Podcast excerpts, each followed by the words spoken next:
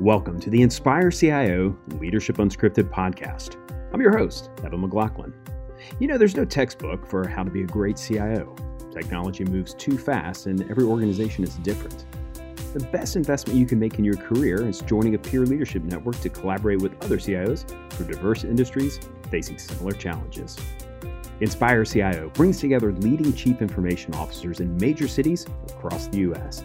to share ideas and best practices avoid pitfalls, build community, and recognize leadership excellence through local CIO of the Year Orbie Awards. Leadership Unscripted is where Inspire CIO members connect, refresh relationships, and meet leading CIOs from other chapters. The topic is always leadership, and the goal is always to inspire CIOs to achieve their leadership potential. Find your chapter and join today at inspirecio.com. Today's leadership conversation features Georgia CIO member Steve Clancy, CIO of Georgia Pacific, and Inspire CIO founder Frank Bell. Steve has been with Georgia Pacific for over 25 years, serving in the CIO role since 2017. He leads the IT organization of one of the world's top manufacturers and marketers of tissue, packaging, pulp, paper, cellulose, non-wovens, building products, and related chemicals. The company employs more than 35,000 people at nearly 200 locations around the world. Please enjoy today's leadership conversation with Steve Clancy with Inspire CIO founder Frank Bell. Steve Clancy, welcome to Leadership Unscripted. It's great to see you today. Thanks, Frank. Great to be here. Looks like a sunny day in Atlanta, Georgia. It's a Chamber of Commerce day down here. It's just beautiful. The heat hasn't really kicked in yet, so it's a perfect day. Yeah. Well, hey, just a little bit about your leadership journey to, uh, to get to Atlanta.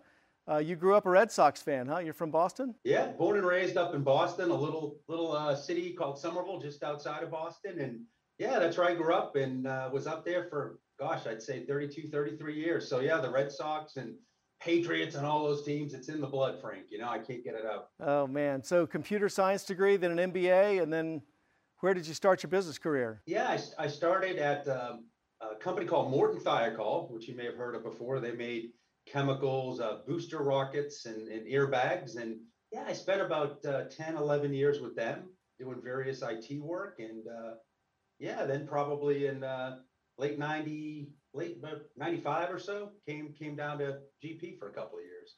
Okay, so what brought you to GP? They were doing a big uh, enterprise SAP project. As you probably remember, that was around the time Y2K and everybody needed to upgrade and change their system. So Georgia Pacific embarked on this enterprise-wide SAP.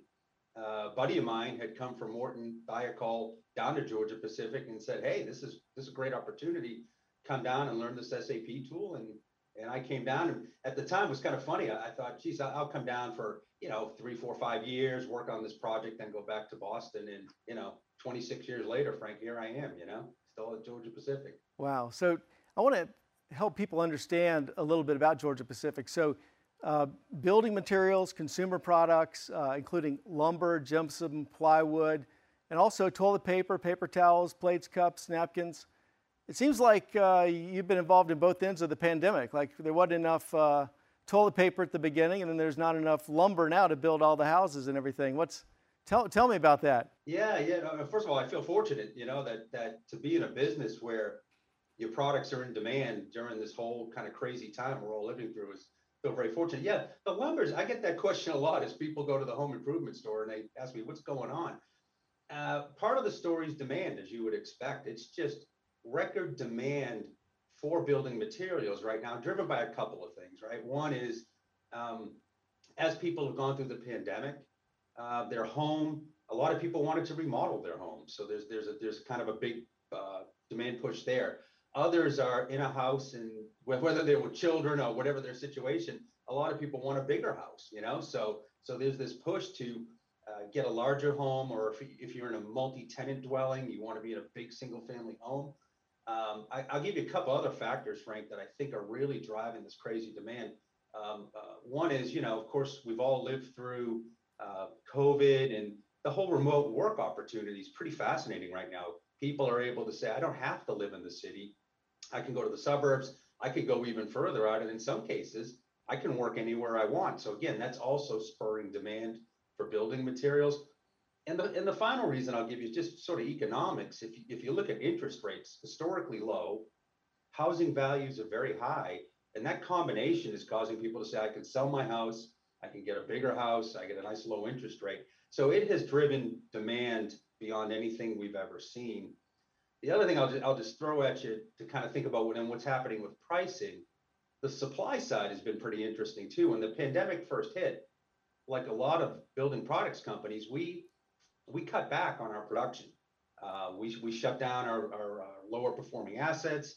Um, the distributors drew down their inventory. So we were all surprised when that summer demand spiked right back up and we were unprepared for it. So you've got this historic demand matched with uh, low supply. And, you know, you go back to your college days of macroeconomics, it's a classic, you know, supply demand curve. And that's what's driving the pricing to go higher. I would say people then want to say, okay, well, Steve, when's, you know, my friends that want to buy materials, when's it going to come down? I don't know. I don't have a crystal ball. But I think we're in this situation probably through this year into next year. It will eventually come down, though. These prices, they, they inevitably always do. Yeah. Well, the, the scale of Georgia Pacific is, is immense uh, 30,000 employees, 180 locations across 30 states. Uh, you buy over 5,000 loads of logs per day uh, ingested into, uh, into your plants. Yeah. Um, and then you're shipping out 1,800 trucks a day, uh, makes you the fourth largest freight shipper uh, in the US behind Amazon, Walmart, and Home Depot. And then you're uh, exporting cellulose, which is a wood byproduct, I guess, to uh, 75 countries around the world. It's, it's an immense business. Yeah, and there's a lot of complexity with what you just described. And, you know, as you can imagine, information technology and, and, and infrastructure and data play a huge role in what is a very complex uh, supply chain, uh, customer service, and obviously manufacturing environment as well. I will say this year, you mentioned the 5,000 trucks logs a day, and we do use that. It's all from sustainable forestry. So 100% of the, of the, of the lumber we use is sustainably forest, which means there's a replanting program. So we're not just taking from the environment, we're actually making sure we're replenishing uh, what we took. So I always, I always want to throw that into because sometimes people yeah. hear that like, wow, what are those guys doing? Well, it's it's a remarkable um, business. Um, so uh, in, in, 2005, uh, you were 10 years into the role at, at GP. Um, you got a phone call. Uh, tell me about that. Yeah, I was uh, I was on the road working on a, a project we were doing, uh, installing a new system. Anyways, I, I, got a phone call one one night from my boss, and uh, she told me, "Hey, I just want to let you know that Coke just bought Georgia Pacific." And my first reaction, being an Atlanta person now, was like, why did Coca Cola buy Georgia Pacific? And she said, no, no, no, Charles Koch. Of course, and I said, who's that, right? And it, it wasn't until later that I realized it was part of Koch Industries, uh, which is truly one of the largest private companies in the world. Revenues every year about 130 billion, uh, over 120,000 employees all over the globe. So it was this really strange experience and, and a very good experience transitioning from being what at the time was a pretty good sized public company in Georgia Pacific. Yeah, 20 billion in revenue, I think. Yeah, that's right. To to this massive global private company. It was a very interesting experience to go through that change. So Koch uh, Industries is known for uh, a methodology called market-based management. So I'm sure you probably teach a course in that these days with your experience with that. But no budgets. Like how in the world can you operate a business of that scale with no budgets? Yeah, it, it, that, that one always gets piques people's interest. They're like, oh, how can that be? And, and part of the reason we do it, we have a plan every year. So I, I mean, it's not like I can't tell you what I believe I'll spend uh, for information technology. But here's the thing: if during the year somebody comes up with a good idea, an idea that's going to generate profit and value for our company, even though it's going to raise my IT cost, why wouldn't we do that? Let's say let's say it adds a million dollars of cost to me, but yet it's going to generate five, six, seven million dollars for the company.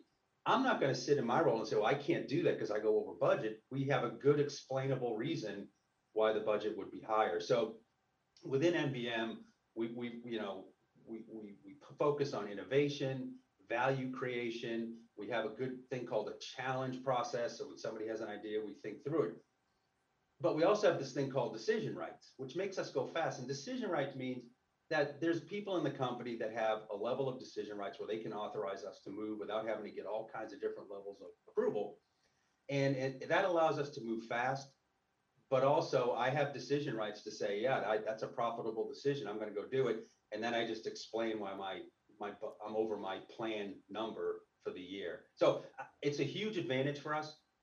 I see other competitors where they're tied to this budget and they can't do smart things because it wasn't in the budget. But you think about what a crazy idea that is. I don't know how many of the uh, viewers are, but sometimes you start that budget planning process 12, 18 months ahead of the year. You have no idea how the world's going to change. Right. I think it's a big advantage for us that, that we run it the way we run it. Yeah, because then you're just measuring yourself against some arbitrary goal that was set, as you said, 12 to 18 months in advance versus what the market conditions actually are and what you're what you're actually seeing. And then being a private company, you don't have to manage quarter to quarter.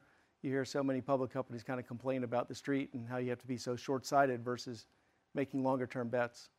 That's that's been really one of the refreshing things with this whole change. Uh, the, the change being being part of Koch Industries is that you're right, and we don't have to we make long-term value decisions. So we, it's no problem for a decision that takes 18, 24 plus months to pay out, as long as we know it's going to pay out, versus some of the uh, public companies can't do that because they've got to answer to investors every every quarter on that. Uh, in fact, at, at our company, uh, Charles Koch invest 90 to 95 percent of the profits go back into the assets and the businesses and improvements to those businesses. So it's really a, a really strong model for long-term value creation and growth. Wow, I, I think is one of the wealthiest individuals in the world. That's uh, been proven out to to work out pretty well. He might know a thing or two, you know. I, He's figured some things out. I think so. In a, in a recent visit, you were sharing with me that you really love being in the in the plants and, and being with the line workers and sort of asking questions about you know how they're using IT or how they're using the, the systems that you build and the importance of that connection um, with the, the line workers and the plant managers and the work that you're overseeing, you know, corporately. Um, tell us a little bit about that. Yeah, you know, I I I, um, I, I love that opportunity to get out and see what we really do. Like I, you know, I sit here in this corporate office, as you can see behind me, and and you know, I, I always think about new team members that come in that have never been to a manufacturing site. And it's like you really don't understand who we are and what we do until you get out to a to a uh, one of our manufacturing sites. So, so I encourage all our team members to get out there. I personally love it. I, have always been fascinated with how things are made and just the process of, of whether it's making you know a box or or a piece of plywood. It's just always been fascinating to me to watch it. But I also think it makes the IT team better when they know that process too, when they understand what's really going on, because then they can understand how their solutions, how the technology is enabling us to make those products. Absolutely.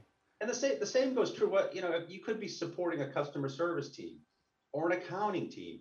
Go out there and spend time with those customers. Watch how they use our systems, and that I think gives you very creative ideas for how we can optimize and do things even better. Oh, that's terrific advice.